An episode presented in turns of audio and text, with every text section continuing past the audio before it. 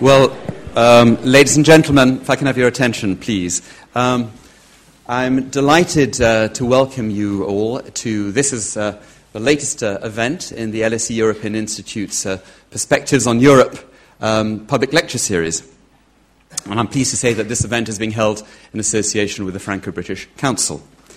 Uh, the Twitter hashtag, I'm told, for this event um, is uh, hash LSE Europe as you know, the reason you're turned out in such um, wonderful numbers today is to uh, listen to our, very special guest, our very distinguished guest, uh, Alain Juppé. And as I'm sure uh, you all know, um, uh, he is someone who has held um, the most senior offices in the French state, um, including budget, um, foreign affairs, uh, on two occasions.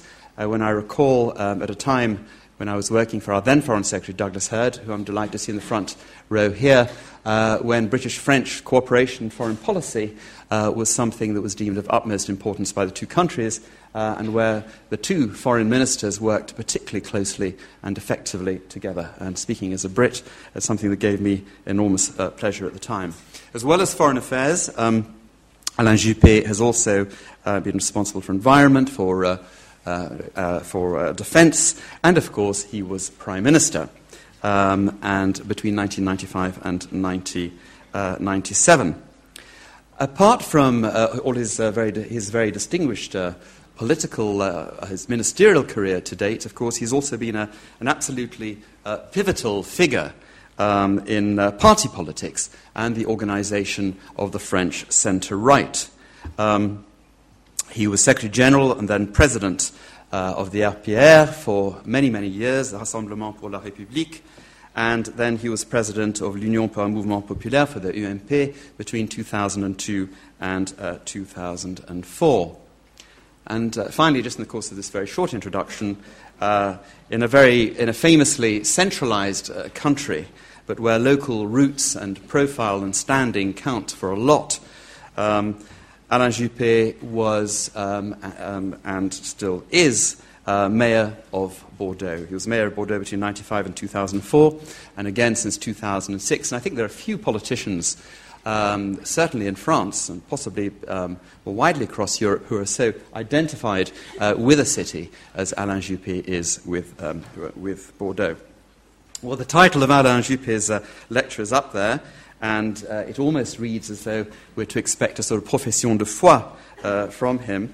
Anyway, certainly the European project uh, needs all the help it can get at the moment, as does the euro itself. And there's almost a, maybe a slight play on words, and the sort of euro uh, optimist, I, I, don't know. Um, and certainly there are a few more intellectually distinguished sources for such help um, uh, than Alain Juppé. So, Mr. Juppé, we very much look forward to hearing what you're going to uh, have to say to us. Um, as per our normal format, we will take uh, questions afterwards um, and we'll probably wrap up round about quarter to eight. So, um, uh, Alain Juppé, I'm sure you'll all want to offer, extend a very warm welcome in best LSE tradition to Alain Juppé.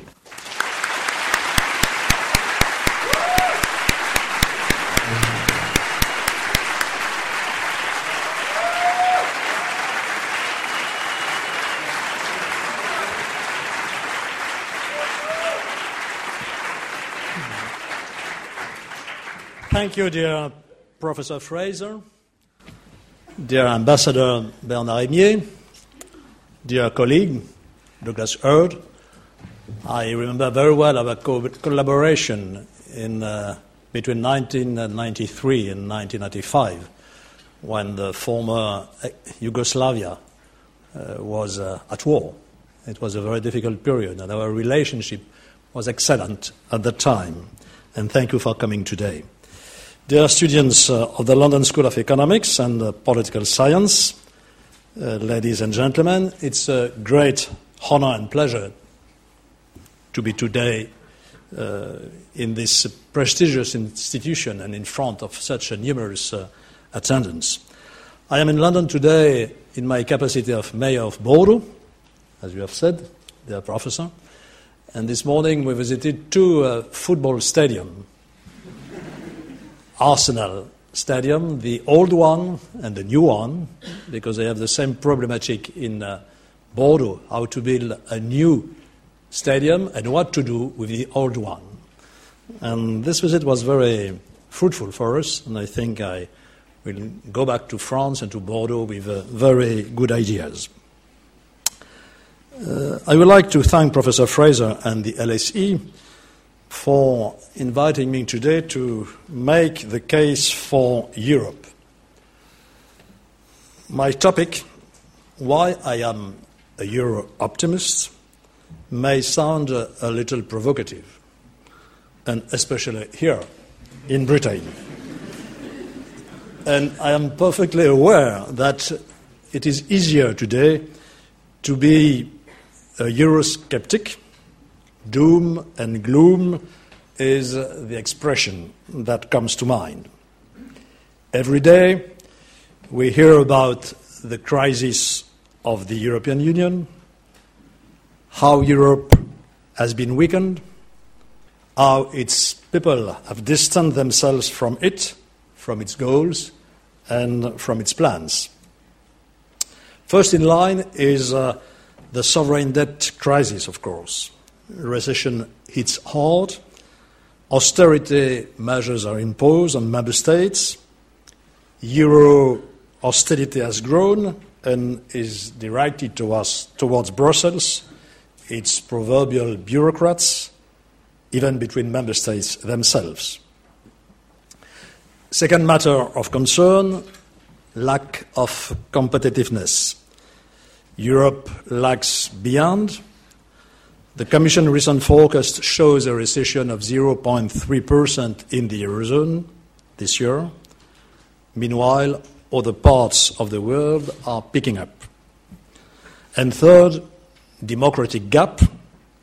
This is an old issue, but the current euro crisis has reinforced this feeling. The population of Europe resent that drastic measures are being forced upon them by a foreign, distant power located in Brussels, maybe in Berlin. Most of all, they feel that their destiny has been taken away from them. A political crisis has now come on top of the economic and monetary troubles. Governments are changed by circumstances, and there is a feeling that uh, choosing your leaders is now dictated by others. Populist parties, left and right, thrive and now gather between 15 to 30 percent of the vote in some member states, as recently in Italy, a country which is in a complete political deadlock. Finally, and paradoxically, there is another and different disenchantment. Those who harbored hopes of a stronger Europe in the early 20s, at the time of the European Constitution, also feel disappointed. The European Union is as divided as ever on the international scene, for example, about Libya or today about Mali. The community security and defense policy has not made any serious headway. Having said that, I uh, would like to convince you why I still believe the European Union is the best option for our continent and our own countries, and I am perfectly aware that it will be a difficult job to do so this afternoon.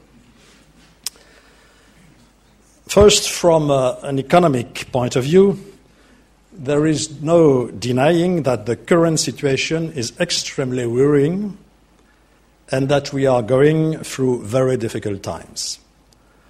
I believe we can no longer speak of a crisis, in fact.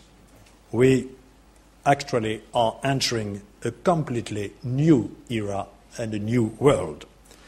And I would like to stress that I do not believe that this situation is only the distant consequence of an external cause, I mean the original American subprime crisis.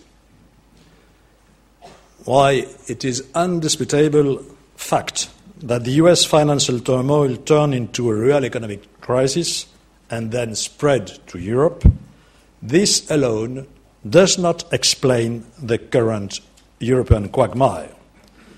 I will argue that member states themselves bear some responsibility through their national policy.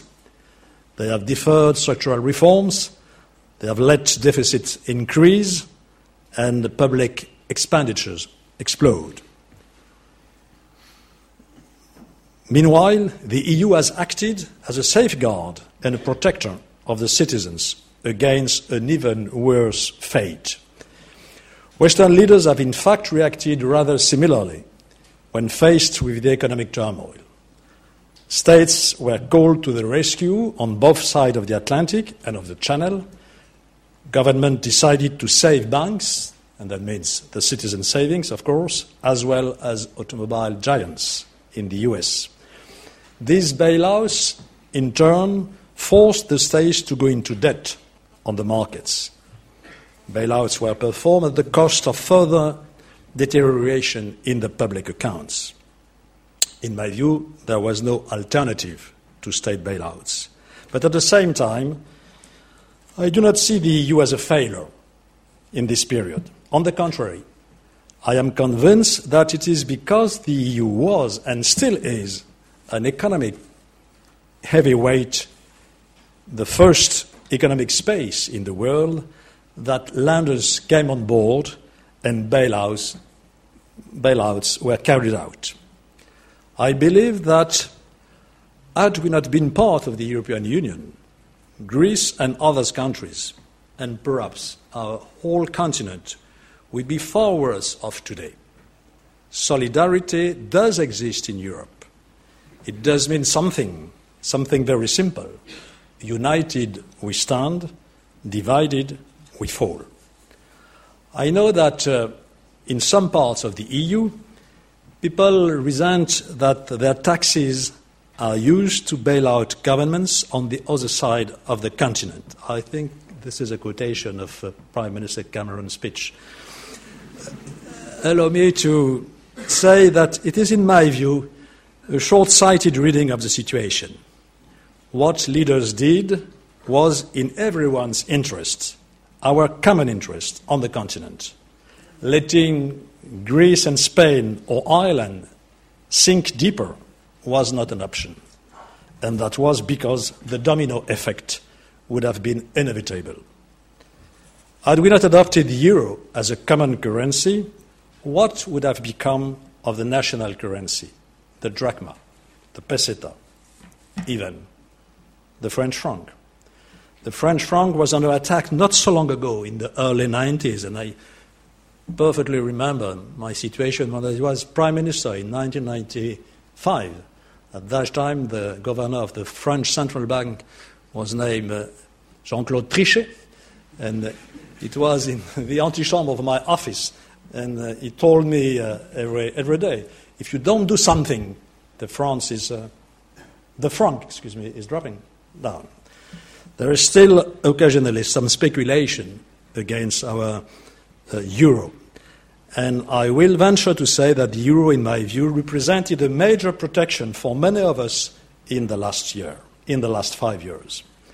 I am also convinced that we all made the right decision to put our financial affairs in order and begin to reduce our fiscal deficits. This is the paradox of this crisis. Steps have now been taken, and they are for the better.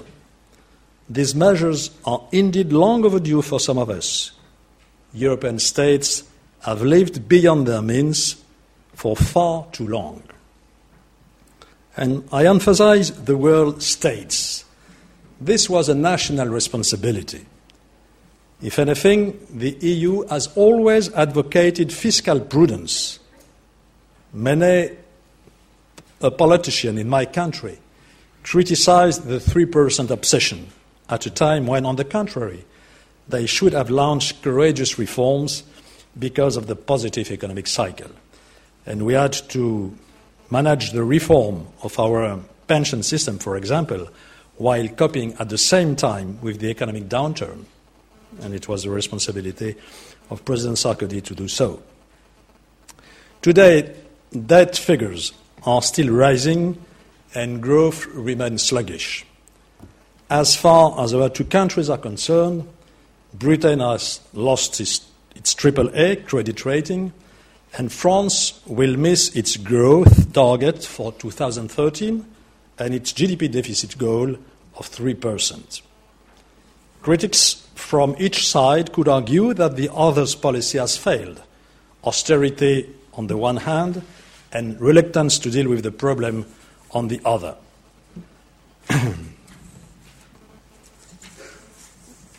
Regardless, we always return to the same idea budgetary responsibility, known as the golden rule for balancing budget.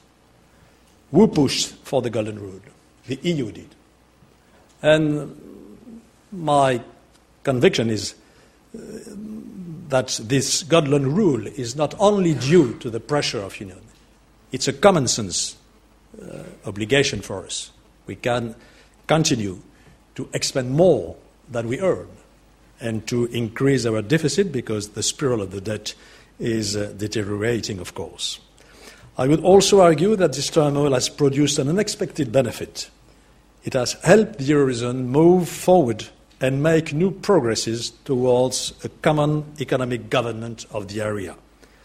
It has driven us to adopt a common banking supervision. It was not um, easy to uh, forecast uh, two or three years ago. It has given us a renewed sense of fiscal discipline, of the necessity of a collective approach, and a renewed solidarity. Same thing for competitiveness. I am glad to see that in France today everybody agrees that competitiveness is indeed an issue and should be top priority. It wasn't the case during the last electoral campaign when this word competitiveness was not been pronounced by some candidates. Um, but I am in presence of the French ambassador today, so I decided to be very moderate on the appreciation of the French policy, of the policy of the present government. I often flagged this issue of competitiveness during last presidential campaign.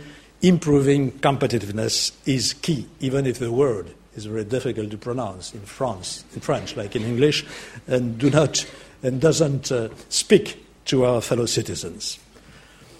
What can the EU do about its own competitiveness? If we look at the last EU multi annual budget, what we call the MFF, Multi-Annual Financial Framework, one can argue that it is not as ambitious as it could be regarding competitiveness. And in fact, subheading 1A, competitiveness, amounts to 125 billion euro for a period of six years. It's a, it is a very, very tiny amount of money. Even if it represents an increase of more than 37% compared to the previous MFF, it is only 13% of uh, overall expenditure in a budget, which itself represents 1% of uh, the overall GDP uh, of the European Union. This is a budgetary tool. And uh, as I have just said, an EU budget representing 1% of the European gross national income and financed up to 75% by impoverished member states cannot solve the problem by itself. Growth must come first and foremost from the private sector. And in that respect, the EU is not the problem. Quite the contrary. Through the years, the single market, which is a, a very great achievement of the European construction, has been beneficial to all member states. European economic integration has created prosperity for its members for the last five decades. All statistics confirm this. On the, other, on the other hand, it is true that the EU must be careful to avoid becoming an hindrance through an excessive amount of norms, standards, and regulation. This can only discourage private initiative and induce a negative impact on cost. And I agree with your Prime Minister when he says that Brussels and uh, the EU governance needs structural reforms to avoid this uh, bureaucracy and this excess of regulation and standards. I believe that there are some options for further steps at the European level. One is fiscal integration and tax harmonization throughout Europe. One cannot avoid this issue. As long as tax policies differ so widely amongst member states, we will not enjoy a complete and efficient single market. Delocalization will always be a problem, not simply an economic one, but also a social and political one, at the roots of the citizen disenchantment with the EU. But of course, unanimity is required in this area, and we need to tackle this problem, especially on this side of the channel, of course. Another possibility is to move forward towards new resources for the EU budget. There is some merit to the tax on financial transactions. First, it is an enhanced cooperation, as the treaty says, a fundamental principle for the EU, in my opinion. And second, it constitutes a fair contribution of the financial sector to the solution of our problems. Instead of blaming the EU for our economic woes, as most extremist parties now do in continental Europe, we must reinforce the economic government of our common space and coordinate our tax policies. But in order to do that, member states must accept to delegate further parts of their sovereignty to the Union.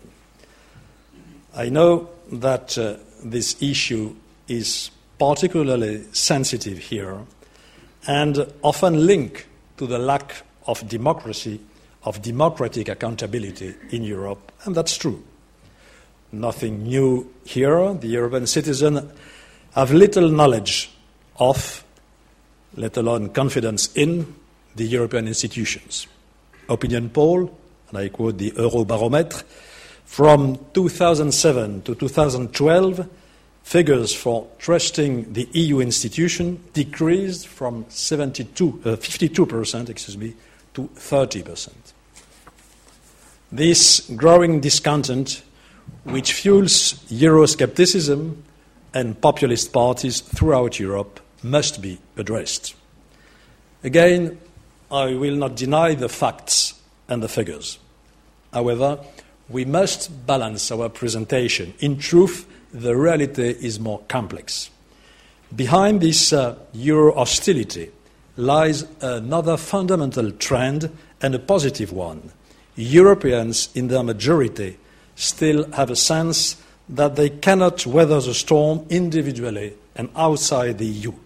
The same Eurobarometer tells us that around 40% of Europeans think that the EU is going in the right direction in order to overcome the current crisis and face global challenges. This is more than those who think the opposite at 30%. In my view, here lies another paradox. People blame the EU for their woes, but they also know deep inside that the European framework is the only realistic ensemble when it comes to facing a revolution of this magnitude.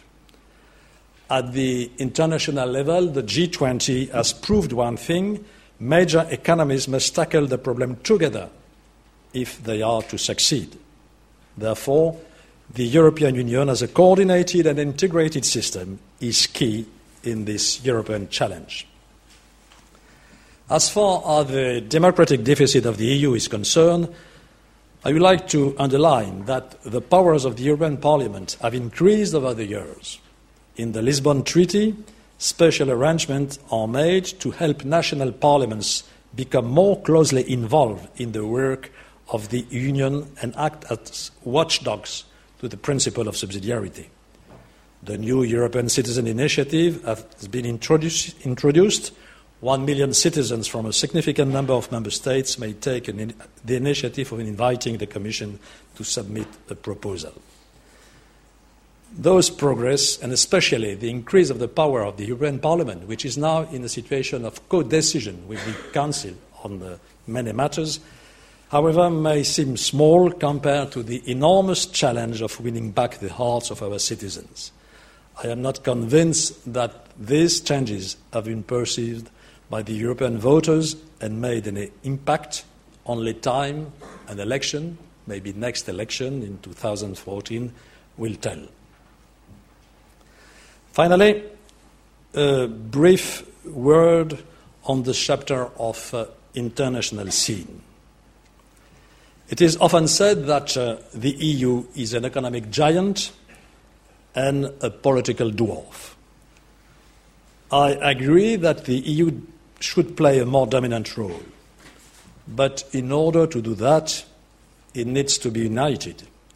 It needs its major players, Germany, France, Great Britain, the UK, to work more closely together.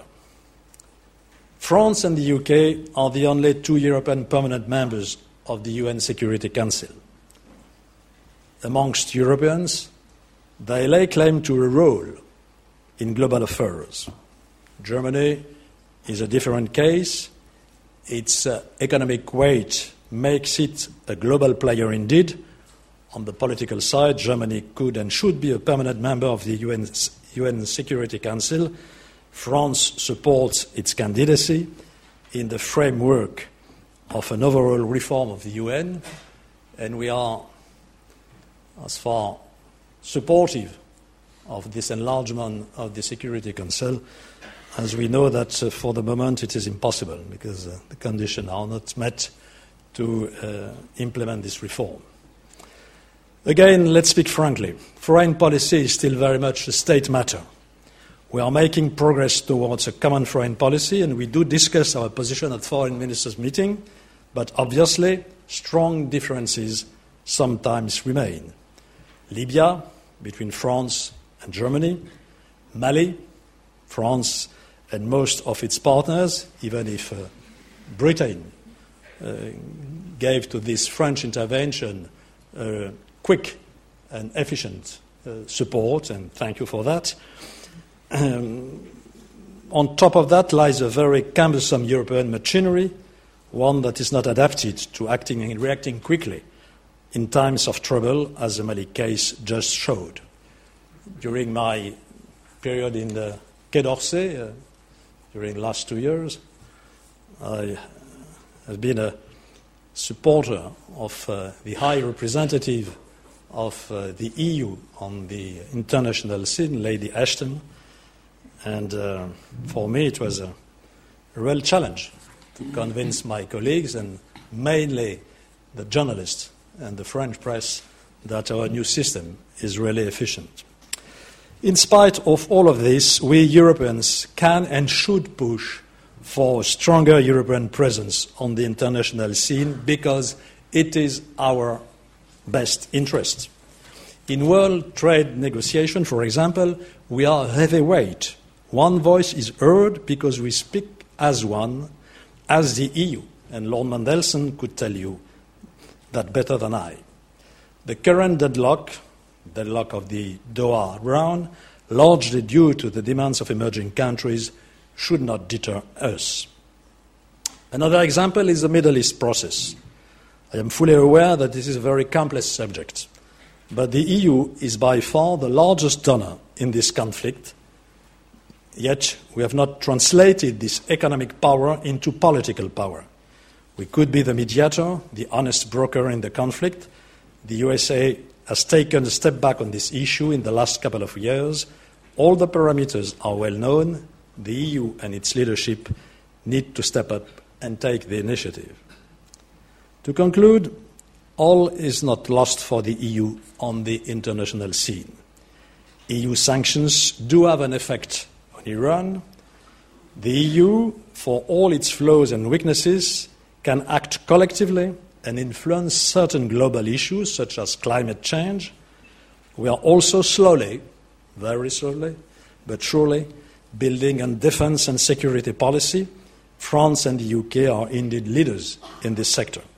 I agree that there is much scope for improvement in this area, but again, time will tell, and uh, it will be for us a very difficult challenge because uh, during the next year we'll see that uh, the uh, United States are not ready to continue to pay for our defense and security. And so we'll have to assume our own responsibility and to build a capacity of defense and security by uh, ourselves. Ladies and gentlemen, as I mentioned earlier, we should no longer speak of a crisis. We should instead speak in terms of a brand new world. I do not believe that in this new era, globalization will put an end to the European enterprise or make it irrelevant. On the contrary, I am convinced that today we actually need more Europe. This may come as a shock to some, but I used to say we have gone too far into European integration not to go further. We need to make new leaps forward in terms of economic, budgetary, and fiscal governance. We need to forge ahead towards a truly integrated energy policy for our continent.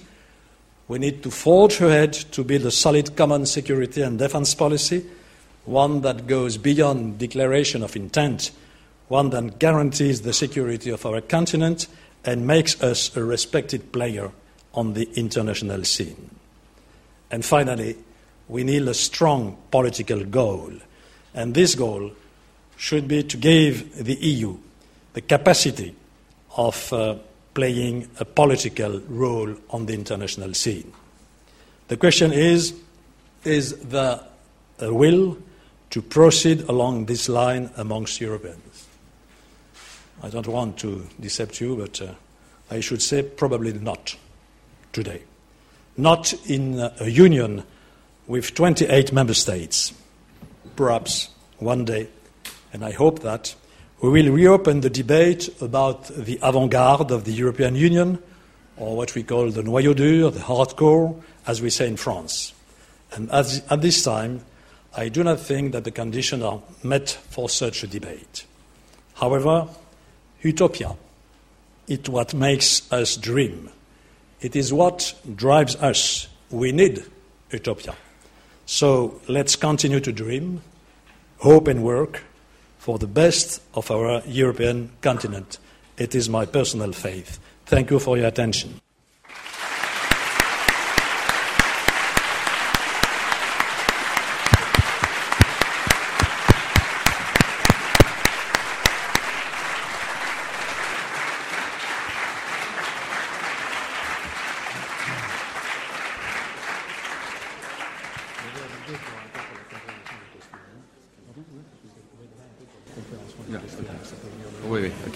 Well, um, uh, Mr. Juppé, um, thank you very much for delivering, uh, for giving us such a, a rich and wide ranging talk, but also for delivering such a clear and ringing message uh, in this institution. And uh, uh, we, uh, you gave us an excellent, um, an excellent half hour.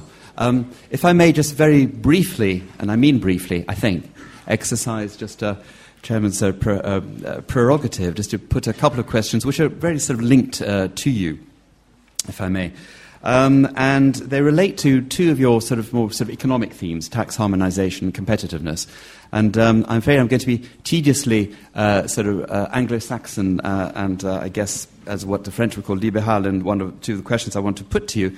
And though I speak as a strong pro-European and somebody on the same side of the political barricades as you, but you talked. One thing you mentioned was tax harmonisation, and I've always been puzzled uh, by France's enthusiasm for tax ha- harmonisation. And now, perhaps you can actually explain to me uh, the logic of it. You pointed out quite correctly that uh, changes in tax policy at EU level would require uh, unanimity.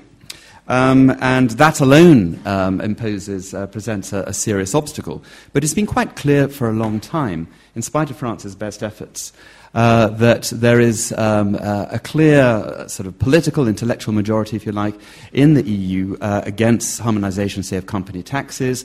So France periodically raises the issue and they say, well, we'll do it in a voluntary way or coordinate a bit with the Germans and so on, gives up quite quickly. Because the Central and East European countries and other countries like Ireland, for example, and many other countries want to be able to exploit their competitive advantage in good sort of Adam Smith way. And you talked about competitiveness, and I wonder what the link is there. So it hasn't happened. Um, I'm not sure what the logic of, of, it is. I'm sorry to be so provocative, but I wonder perhaps you can let us a little bit more into French thinking, both about the logic of it and, and also its possibility. The other thing was competitiveness, and I've been, I've been fascinated by the extent to which competitiveness, particularly on the centre right, has become the, the key theme in, in, in, France, and perhaps the last year, 18 months, certainly in the, in, in the sort of run up to the uh, elections. And of course, a key part of competitiveness is going to be as, is investing in skills, um, it's supporting SMEs, it's supporting innovation, research and development, and so on. But I think at the end of the day, um, most people would, would uh, uh, accept or tend towards the view that compared with some of the more controversial and deep seated structural economic reforms, like labour market reform, like in the case of France, perhaps shrinking the size of national income that the state takes, uh, as I say, I'm sorry to be so boringly uh, British on these, uh, these sort of questions, but uh, I'm sure you must have been anticipating them to an extent. Doesn't this sort of get to the hub of the matter? And competitiveness is a nice sort of euphemism for the sort of the liberal or the sort of the more radical terminology which difficult reform requires in France. Who could, com- who could object to uh, improving competitiveness.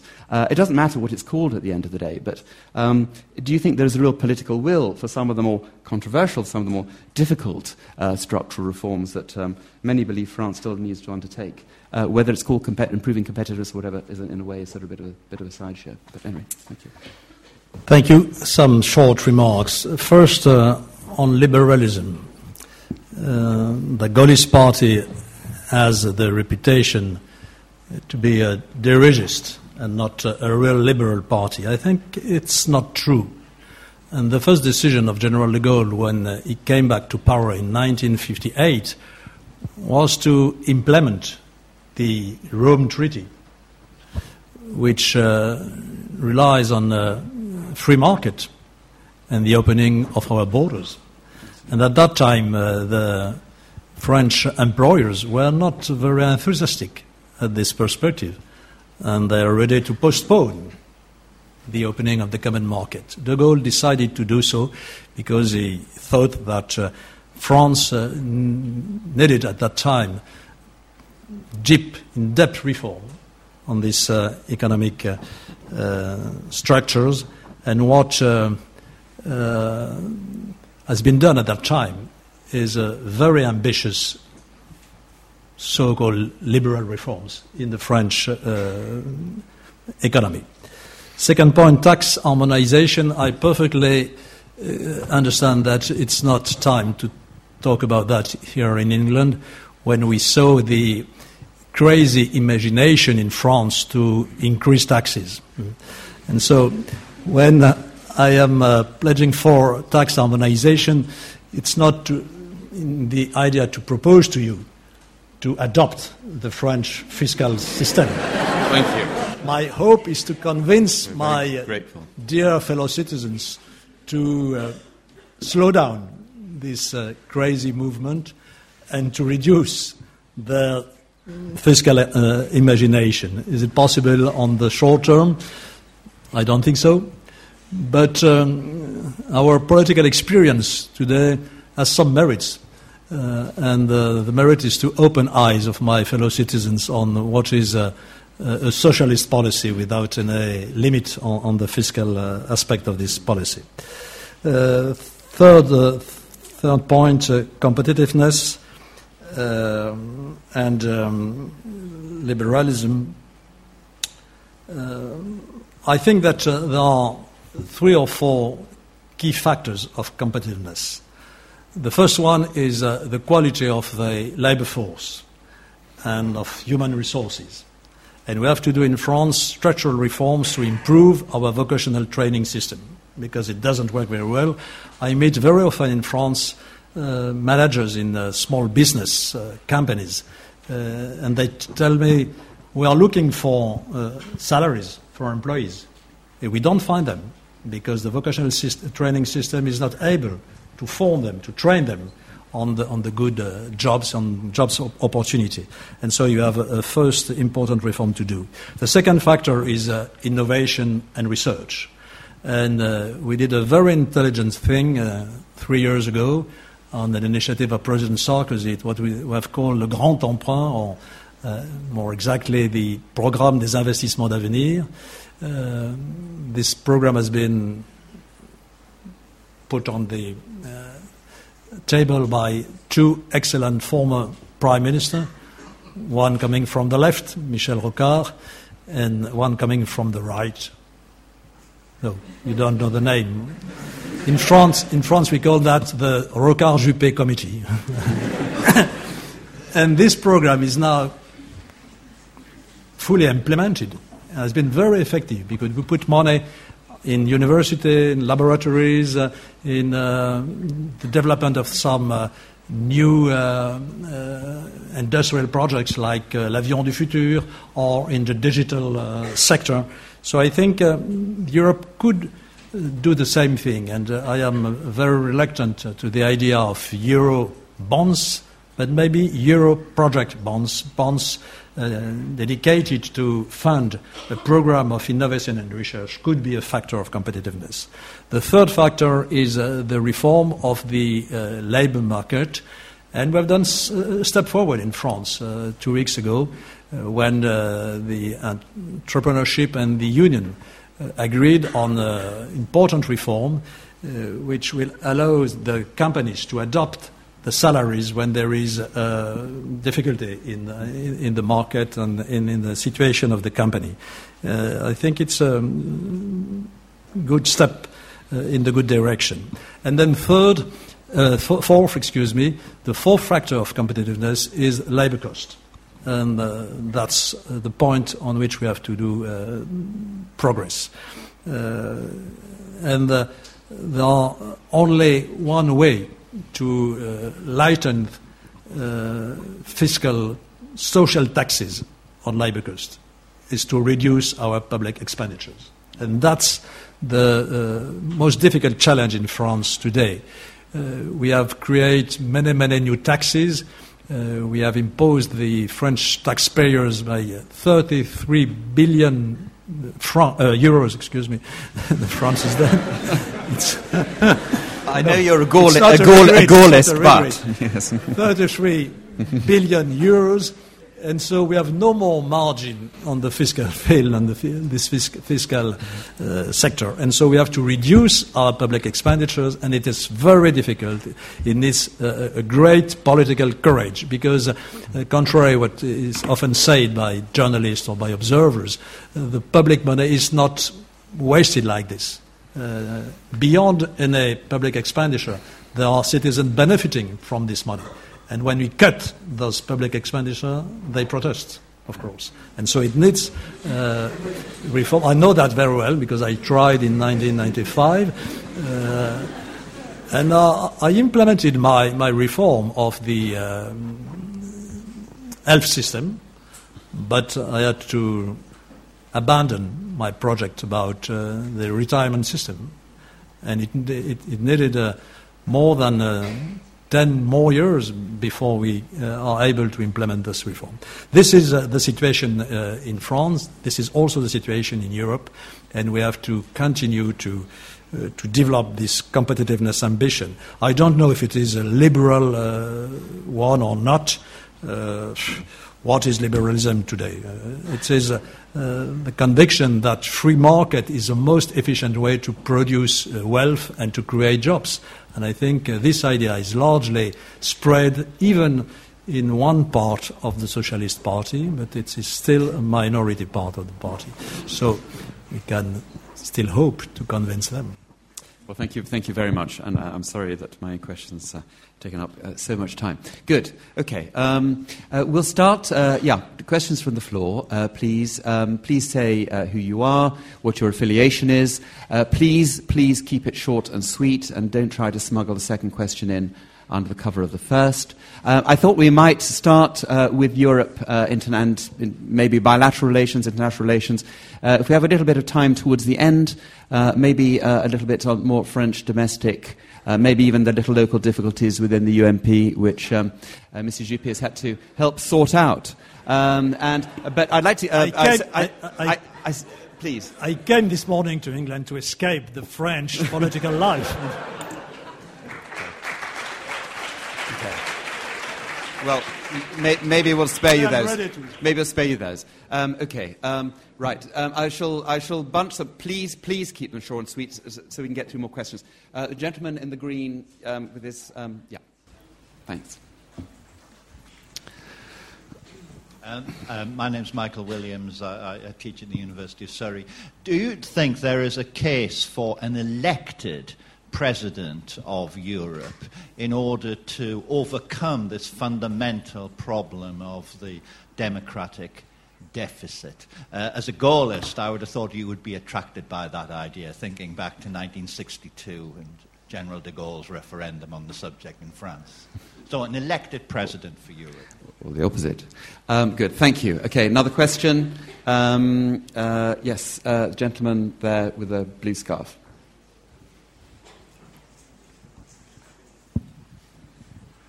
Mr. Juppé, do you fear a possible withdrawal of the UK and after 2015?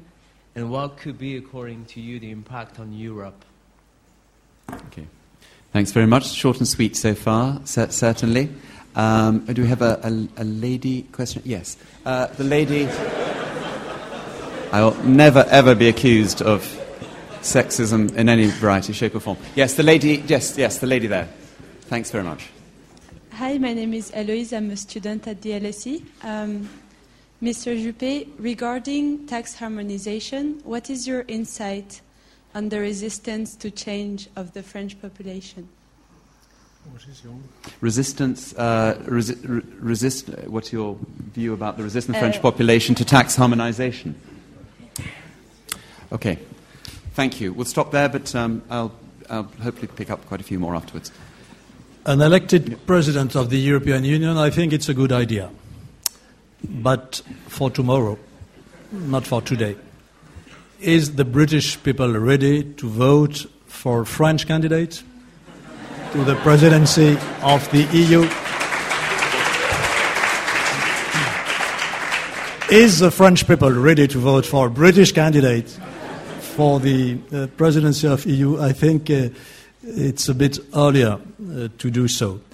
Uh, but uh, it should be our goal at the end of the way. For the moment, I think uh, the most important is to reinforce the democratic legitimacy of the European Parliament and of the Commission. And as you know, in the uh, new treaty, Lisbon Treaty, uh, there is some provision to um, say that the President of the Commission should be chosen among the political party in Europe which has won the election. And so it's an innovation in our governance, and it will, take, it will take place, excuse me, next year.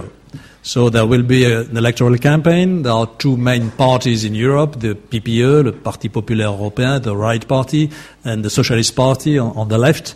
And so the leader of uh, the, the party which will win the election should be chosen by the head of states as the president of the commission. Maybe it could be a, an improvement in the democratic uh, organization of the, of the EU, provided that people uh, are interested in those elections. And you know that uh, the rate of abstention in European election is very high. So we have to campaign. We have all together to convince our fellow citizens that it is a very important choice and it will take place next, next year. Do we fear uh, the withdrawal of the UK uh, of, of uh, the European Union? Of course. I think that uh, if we want to build a European Union uh, playing an important role on the international scene with a capacity of uh, assuming its security and defense, it's unimaginable without uh, Great Britain, of course. And that is uh, the mess between, because we can do that without the UK, and today it's impossible to do so with the UK. It is a, a very, very strong challenge. So I understand perfectly uh, the idea of a referendum. It's a choice of the British Prime Minister. I have nothing to say about that. Uh, just the thing, generally speaking, when you ask a question to a people by a referendum, the, the answer is on, on other topics that the question you have, uh, you have asked. And we experienced that in France in 2005. It was a, it was a referendum about constitution, European constitution, and people answered about uh, the popularity of the government. So it's, it's a risk. Uh, but uh, the point on which I agree with uh, Prime Minister Cameron is the fact that the European Union needs in depth uh, reform.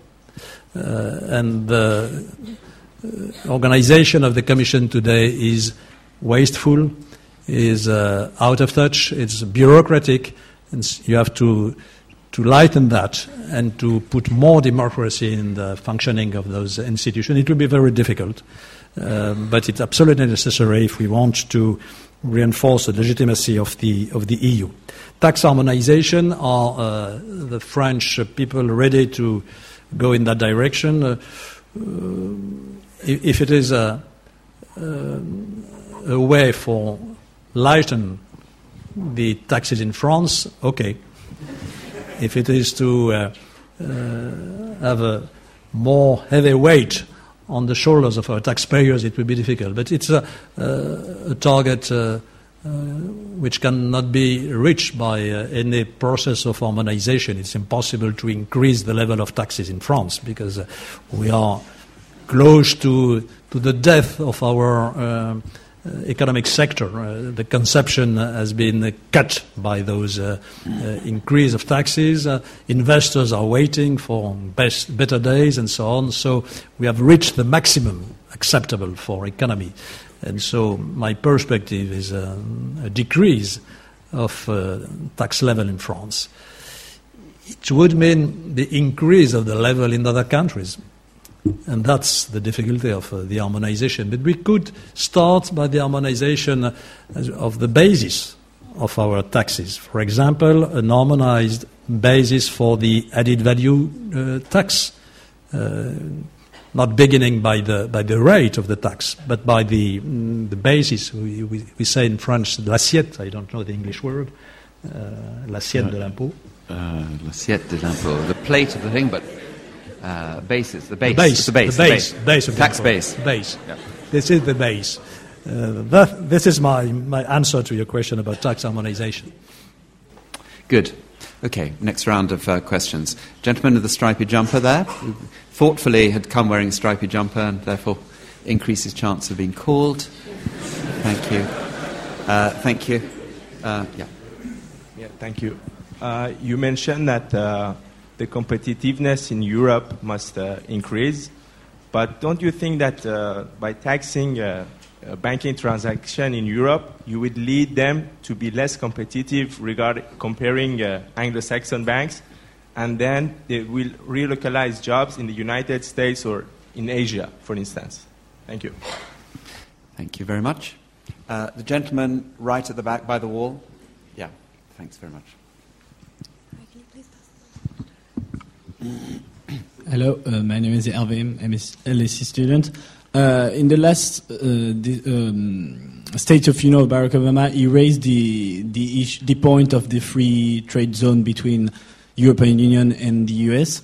And my question was, do you think it's the is a, it is a good idea? Do you think it's gonna like dilute the European European project, or on the contrary, it will be like a good idea to stimulate the economic growth in Europe and um, create new jobs? Thank you. And, um, and third, uh, the gentleman in the green shirt who's had his hand up tenaciously for a very long time. Uh, yes, the green shirt just there. Yeah, yeah. Thanks. Um, thank you. Uh, John Newham, uh, graduate of London University.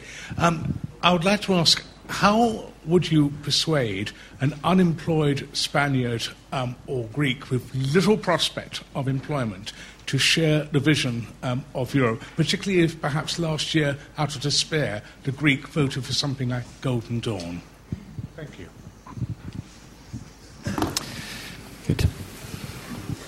Tax on financial transaction. I think it is right to, to ask the, our banks to uh, participate in the funding of uh, public expenditures by this tax because their responsibility in the quagmire that we have known in, in, uh, in the world, in the United States and in Europe, uh, is um, a good reason to do so. Is it um, an hindrance to the competitiveness of uh, the financial sectors in, in, in, our economy? It depends on the use uh, which will be made uh, with this money. If this money is invested in uh, uh, research, innovation, if this money uh, funds action to develop the competitiveness of our industrial sectors or digital sector, for example, I think that the balance could be a, a beneficial one for the uh, European economy in, uh, as a whole. Free trade with the US. Uh, I told you that uh, I, I, am completely convinced of the merits of uh, free market economy, of free enterprise, so I am also convinced of the benefits of free trade and the single market, uh, which created a free trade area between the 27 members of the EU, uh, is a very positive achievement. Uh, so uh, I am not reluctant to the idea to do the same with the US, provided that uh, we are not naive. Sometimes it is said that France is a protectionist, protectionist country. It's not true. We have the same tariffs as uh, other European countries, of course, because it is a common tariff. So we are no more protectionist uh, than others. The US are, the US is, excuse me, protectionist when uh, its uh, major interests are at stake, and they are very uh, awkward to protect their security sectors and others. And so uh, let us negotiate on the basis of reciprocity. And what uh, for me is a, is um, a flow in the, in the spirit in which the EU uh, function is uh, this idea that free competition, pure competition, is the good answer to our problems. Uh, I am not uh, uh, an orthodox uh, fan of uh, this principle. I think we must adapt the situation to the new conditions of the market, of the international market, in a global uh, economy. And for example, towards China, we have to put on the table this principle of reciprocity and not to uh, disarm our economy without any compensation. I think it will be the same thing to do with the US, and it will take time to find a, good agreement because, because the, the, question is not tariffs with the US. It is uh, health regulation and other uh, provisions which protect, in fact, uh, sometimes the European economy and sometimes the US economy. Uh, the third question was about. Uh, uh, what is that question about? Tax base. I can't read yeah. again my, my note. Oh yes. Uh, what would, would, an unemployed Spanish or ah, Greek Spanish, have, Spanish to say, have to say about? Uh, uh, I didn't European visit project? Greece or Spain uh, since a long time, and so I have no the, the answer to this question. Wow. Uh, it's a very difficult one. The, the, the only way to convince uh, those people that uh, this is their interest to accept the very, very difficult sacrifices which are um, imposed on their countries is to try to convince them that tomorrow will be better. And it is very difficult to do so. If you think that it's absolutely necessary to put uh, order in uh, their finances, in their fiscal systems, in their administration, uh, and that those reforms will benefit at the end of the way to the people. So I think uh, it works to uh, accept those sacrifices, but it's easier to say when you are sitting here in this comfortable chair, uh, better than uh, we are in the, in the streets of Greece and, and Spain. So it's a very difficult job and I have uh, a great admiration for the, the politicians who, who resist to populist party and to, uh, and to uh, demagogy in, in those countries. But it's a, it's a challenge for all of us. Good. Okay, some more, some more questions. Uh, yes, uh, gentleman there in the grey uh, jacket. Um, yeah, yes, and Douglas. Uh, what do you think the rest of the EU can learn about Nordic uh, model countries like Iceland that have been able to regain a steady GDP growth? Uh, about Nordic countries who have been able to achieve steady uh, on the basis of their Nordic model, perhaps of flexicurity, and, and yeah. Okay. Why, how do you explain the success of Scandinavians, of, of, the Scandina- of, of Scandinavia? Uh, Lord Hurd, um, just at the front here. Sorry, It's been a great pleasure to be here uh, uh, th- th- th- this evening. And um, I've been waiting for something, for Alain Juppé to say something with which I passionately disagreed. But I haven't, haven't been uh, able to find anything. I thought he's, he's put out, uh, he's given a lesson really in how these matters can be presented forcefully but in a reasonable tone of voice. And uh, I think we will need to benefit from those lessons before we're much older. Um, could I just ask him a question about the democratic deficit? He answered the, the question when it was raised before by putting the emphasis on the European Parliament. As far as Britain is concerned, it has not really entered the roots of our system. I don't know how it would be in Bordeaux, but in, in, you, you, you cannot really expect, you would not expect um, the average English voter to be familiar with the name or policy of the person who has been elected. It's something to do with the political system, with the electoral system, but there's also a basic deficit at the heart of the, this concept. Is there any other way in which we can actually overcome that, that difficulty? Thanks. Thanks very much. Um, yes. And uh, lady um, in the front with her hand up there. Uh, in the third row, the lady just there. Third row. Thank you. Just there. Um, I have a follow on to that question, um, as well as the fact that you mentioned the concept of European citizenship. And I think that many of us students here that may have grown up in France had to take compulsory education civique classes, um, which are civic and political education classes, um, about well, where we would learn about the formation of Europe, its various treaties, etc. And we're taught to kind of be and think like European citizens. And I was wondering if maybe you thought such education is important, um, or whether you think it is important, and whether you think such classes are necessary um, in countries like the UK to help foster long term support for the EU. Thanks very much. The Nordic model, it's uh, an interesting model. Uh, sometimes we say that France uh, uh, gets the record of public expenditures in Europe. It's not exactly true.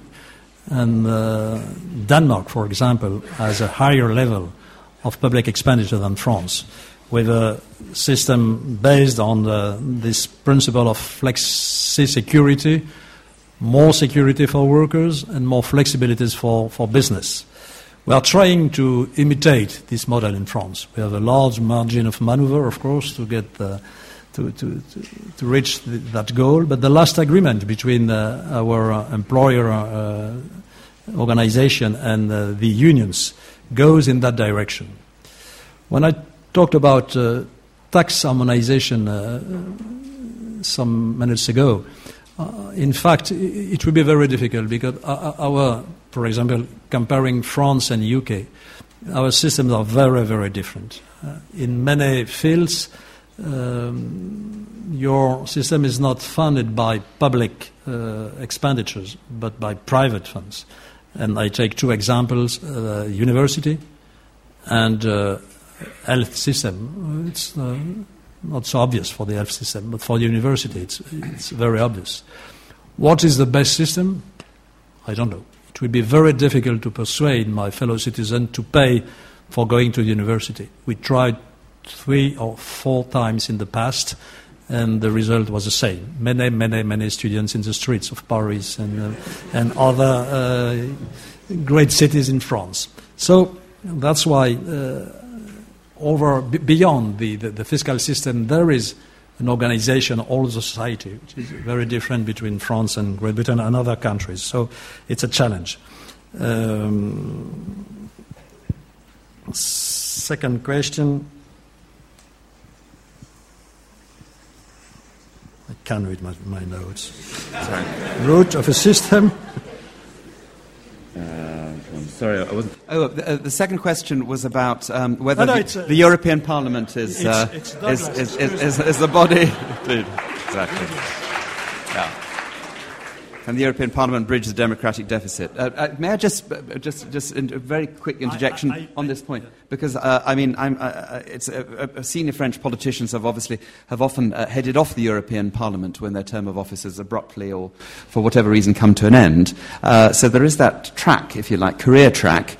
Uh, by the same token, I think with Britain, probably France is the country which has shown the least enthusiasm for the European Parliament and has been most resistant to increase in its powers on a sort of over the last 30 or 40, year, 40 years. Uh, is there a French schizophrenia here, or maybe the, or That's right. French, yeah. I wrote Roots of the System. it's a quotation of, of, of Douglas. Yes, it's very difficult to involve our uh, citizens in the uh, electoral process for the election of the European Parliament. That's right. In France, we try to change the electoral law and to have uh, different constituencies in the country. Now we have, uh, I don't remember exactly, uh, five or six or, or seven uh, constituency in the idea to um, have a closer uh, link between uh, the members of the parliament and the voters. It doesn't work very well because the constituencies are too large. For example, in my region, there are three three regions going from uh, the Atlantic coast to the Mediterranean. It's very difficult for the, the MP of the parliament to, to have a real presence in that, in that constituency. How to change that? It's a, it's a very difficult challenge. Maybe if we are ready to convince our citizens that what is decided in the parliament is important for their daily life, uh, at that time they will go to the, to, to the, the electoral booths to vote. Uh, there is also another way to, to reinforce the democratic legitimacy of the uh, European institution is to uh, strengthen the role of the national parliament. And it is also written in the last uh, treaty of, uh, of Lisbon. Uh, the, the national parliament are more involved in the process and they are, as I have said in my, in my speech, the watchdogs of the principle of subsidiarity. This principle is very important. What has, be, has to be done in Brussels and what was uh, we, we must do at the national level.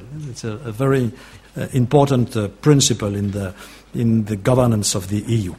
Uh, third question about education. Uh, it's very important challenge, of course, and uh, the exchange of, of students, better knowledge between uh, our universities, uh, uh, the Erasmus program, for example, have done a lot for the popularity of Europe, and we have to, to, to go forward in that direction. I would like also to, to underline the importance of uh, uh, the uh, what we call in France uh, la coopération décentralisée, the decentralized cooperation between cities.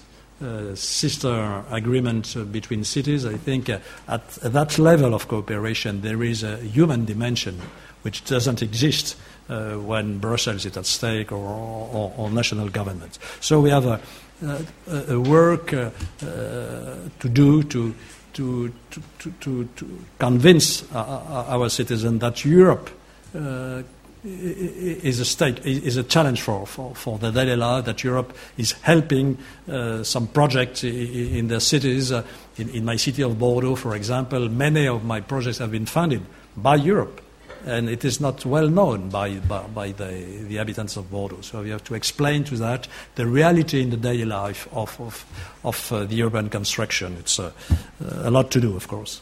You know, just as a postscript to the question about whether um, learning about the EU should be incorporated into our educational curriculum, it is an extraordinary reflection uh, on the state of the debate about Europe in, in Britain uh, that it is considered no government would begin to, or has occasionally toyed with the idea of actually imparting some basic information about the European Union, say, to, in, in schools, just about how it works. And one would have thought that when the two central planks of British foreign policy on membership of NATO, membership of the EU, until such time as, God forbid, we should decide to pull out of either of those, one would have thought it to be completely unproblematic to explain just purely factually how the whole thing works. It is inconceivable in this country that a government is going to, uh, as it sees, expend any political capital and have the, the fuss and the news and the media and so on, actually, even just to get us to, to that base. Uh, unlike just about any other country of Europe that, uh, that I've looked at, it is quite an extraordinary state of it. You're probably aware of this anyway, but it is really extraordinary. Um, okay, we've got time. Can we take it to the last ten, series of questions? Last, yeah. what, another three? Are you happy yes. to do another three? Okay, three. three uh, okay, uh, three more questions. Uh, there's, there's a right at the back. Uh, there's a lady, a lady at the back. Yes, right up there. Thank you.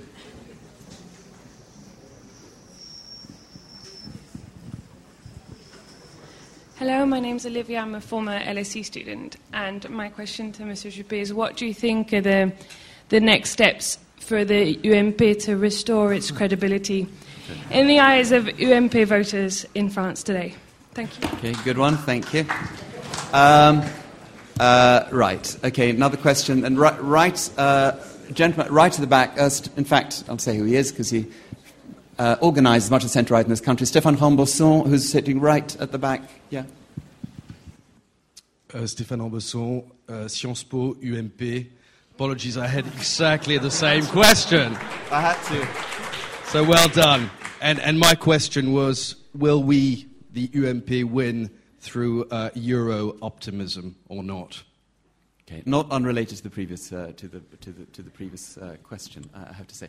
Um, and, uh, uh, and then I shall go to the other side. Um, um, sorry, there's a lady, yes, about three rows from the back with a hand up. Uh, yes, the dark hair.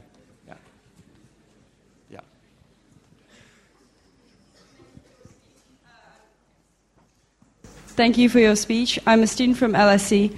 Uh, France's 3% deficit target has clearly not been met. Uh, why is this, and how do you think that this target can be achieved? Thank you. Okay, um, France's 3% deficit target has not been met. France? France's uh, uh, attempt to get its public deficit down to 3% has not been met. Why is this so, and what needs to be done to make it happen? Well, on the okay. last question. Uh, okay, ladies and gentlemen, can we, we, quiet, please? Thank you. We are going back to to uh, to my speech and uh, to the economic dimension of this uh, conference. Um, we didn't. Uh, we will not reach this target in 2013 uh, for one major reason: um, the completely stagnation of our economy. Our forecast was a growth of about 0.8% for this year, and all the forecast today is around 1.1%. And so when the growth is not uh, at the rendezvous, pardon? 0.1. I, I, I don't know. Well, no, no, no, 1%, unfortunately. 0.1%, of course. And so when the growth is not uh, rendezvous, it means that uh, uh, revenues are lower than expected. Uh, and so uh, it's impossible to reach a target of the reduction of deficit. This is the analysis of the situation. What to do? it's impossible for the reason I've said before to increase a, lot our taxes even if some new ideas are on the table, for example, uh, rising uh, the taxation on diesel. It's a very popular idea among farmers, among uh, fishery system and so on. Well, it will be difficult, uh, considering that uh, the previous government, including a socialist government, have encouraged French consumers to buy uh, diesel cars, of course, and now we are saying to, to our citizens that the tax will increase. So we have to cut our expenditures, and it's very difficult. I am the mayor of very uh, beautiful city, Bordeaux, the most beautiful city in France, as you know. Uh, and the government announced two days ago or three days ago that uh, uh, the um, subsidies coming from the central government to uh, the local government will be reduced by about 4 billion euros during next years. And so for me, it's very, very bad news. So it will be difficult to do so, but uh, it, it's, it is inevitable to do so. Uh, UMP, UMP, pardon, UMP Uh, next step, uh, what happened in the, in the party at the end of last year was a disaster. I tried to play the role of Blue Helmet, but uh, it was too early and I didn't succeed since the reconciliation has been sealed between uh, the two protagonists, uh, Copé and Fillon. Uh, and I think that we have now found a stable organization. Uh, it looks like a Mexican army with uh, many, many generals and many colonels because all the functions have been divided by two. No, it can work. Our priority, the next step, is not to choose our champion for 2017. Uh, we have a three or, or, or, four years left uh, for, for doing so. The priority is to work on a new project to propose to the French people, because we cannot uh, uh, live on, on, the heritage of Sarkozy. Uh, I do not criticize the past; it's not my um, way of considering political life. But we have to uh, innovate, of course, because the world is changing. And what are we proposing for the reduction of uh, our debt, for the competitiveness of France, for the reform of the uh, educational system, uh, for Europe, uh, and so on? This is a priority. Are we uh, able to convince the majority of the French people during the next election with a very Euro optimist project? This is a quite uh, intelligent question. Um, but we have two ways of considering the political responsibility. The first one is to say to the people what the people is expecting you are ready to say. Uh, sometimes it uh, looks like uh, populism and demagogy. The other way is to propose to the people what you think is good for the country. Uh, it's risky. You can lose the election it's not absolutely impossible to do so with a kind of uh, ability, awkwardness. Hmm? No? Skill. Skill. Skill to convince the people. So uh, it will be the uh, challenge of the next uh, presidential election in France. But when we campaign for an election, it uh, depends on what we are telling to the people and also on what the people is thinking about your adversary. And on this point, I am very optimistic for the next election in France.